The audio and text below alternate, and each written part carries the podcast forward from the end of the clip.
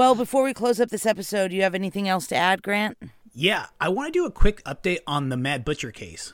Are you sure you want to talk about that due to what happened when we wanted to cover this nut job in the first place? Well, I think we're going to be okay because they caught him. For those of you who don't know, we wanted to cover the Mad Butcher, but we didn't end up doing it because there was a lot of really weird things that started happening. We started seeing people show up in really awkward places and things like that. So, Yeah, and computers crashing and yeah, that's right. That's right. Our computers crashed. So, yeah, once we started looking into it, we were we were over it. yeah, that's an understatement. So, what happened? It turns out that the Mad Butcher is Boulder Cook.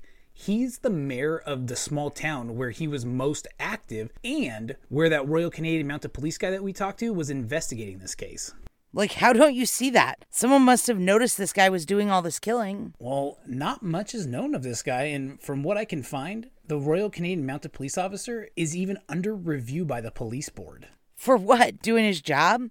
Come on, the police in this town let this killer roam free, and the cop who caught him is gonna have to face the music? Well, we're just gonna have to wait and see. Well, I guess we will. I guess we better get going too. It's pretty late. Yeah, you're right. Okay, talk to you later. Love you. Love you too. Bye. Bye.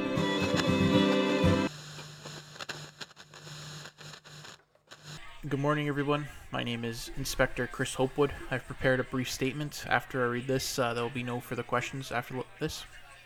Exactly at 10 o'clock a.m., an arrest warrant was carried out by the RCMP for one Mr. Boulder Cook in connection to the murder and kidnapping of one John Hopewood, along with numerous other murders that happened within Canada, along with the U.S. and numerous other countries. It was at this point, once uh, Mr. Boulder Cook was remanded to RCMP custody, he confessed to pretty much everything that was put forth to him. It was this at this time Mr. Boulder Cook was read his rights and placed into a jail cell by himself to await processing. Uh, half an hour later, a jail guard checked on the well-being of Mr. Boulder Cook to find him dead in his cell. An investigation is, has been launched to determine how this happened. Uh, at this point, we'll be releasing no further information about this. Uh, thank you for your time. Thank you. Well, that's done and over with. Oh. Hello? Yes, this is Inspector Lockwood. Yeah? Alright, and what conference room are they expecting me in? Conference room 9? Okay, I'll be there in a bit. Say about 30? Okay, thanks. Well, it's time to face the music. God, after this, I have no idea what I'm going to do if I lose this job.